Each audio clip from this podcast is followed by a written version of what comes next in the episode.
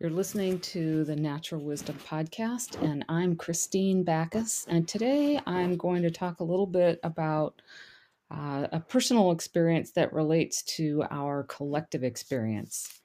I'm celebrating a milestone this month, one of nearing completion of a long and dark underworld journey. I have been living and breathing a very personal dance with the planet Pluto for more than a decade. But for the past several years, as, as it has come to the exact degree of my Capricorn sun, most of the ways I have thought of myself and my place in the world have shifted fairly dramatically. I've written two installments of what I've come to think of as my Pluto diaries. They were originally part of an intended memoir. I shared them on my Patreon page, which was first created as a means of support for the yet to completed be completed book, and now more recently for this podcast. I've been shy about sharing these personal stories further, but as the United States enters our own collective Pluto transit, specifically the return of Pluto to its place at the birth of our nation, my words seem relevant. Titled The Death of Control, my stories capture some of my experience of what an encounter with Pluto feels like. The basic energy of Pluto intensifies and eliminates. The end result is a rebirth, like that of the phoenix rising from the ashes of destruction. The lord of the underworld in mythology, Pluto guards the riches buried beneath the surface. The only way to get to them, unfortunately, is by actually visiting the underworld. The ancient myth that very well captures this process is that of Inanna, the Sumerian queen who went to the underworld to visit her sister in what was called the place below, where she was summarily killed and hung on a meat hook prior to being brought back to life and released. I told the whole story in my Pluto class as well as in a writing salon session on the planet Venus.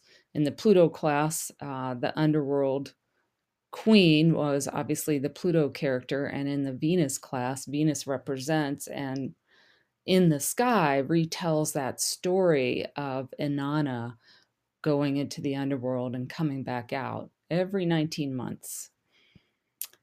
And if you watch Venus in the sky, you can sort of celebrate that journey with her. That's an aside. So, back to Pluto, whether you live in the States or simply watching what's going on in our country from elsewhere in the world, the Plutonian process is evident in a number of ways, but perhaps no more clearly than through our confrontation with the shadows inherent in our very creation. Our country is in the throes of this Pluto return. An, inter- an, internet search of US Pluto return will provide a list of astrologers opining on the subject, but we have only to pay attention to the national conversations to get a sense of the shadows we're facing. As I write this and speak this, for example, we have just celebrated Thanksgiving. I grew up with the version of the holiday told through rose colored glasses, all about pilgrims and cooperation. Yet now, as a nation, we're being faced to being forced to acknowledge the more brutal history behind the holiday, with some questioning whether we should even retain it on the calendar. Such is the way of Pluto, bringing to the surface what has been buried and hidden.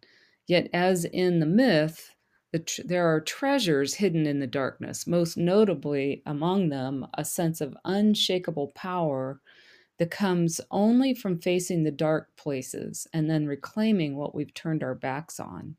The wisdom of Pluto is the depth of character that comes with honoring both the light and the dark within ourselves. The next couple of years in the US will show what our collective Pluto process has in store for now, we're in the midst of the chaos and the dismantling and the seeing shadows. My own journey is still in process as well, of course, but I can finally feel the light at the end of the tunnel. I hope to write part three of my Pluto diaries in the coming months as I emerge more fully from the underworld and bearing its gifts. Stay tuned for more.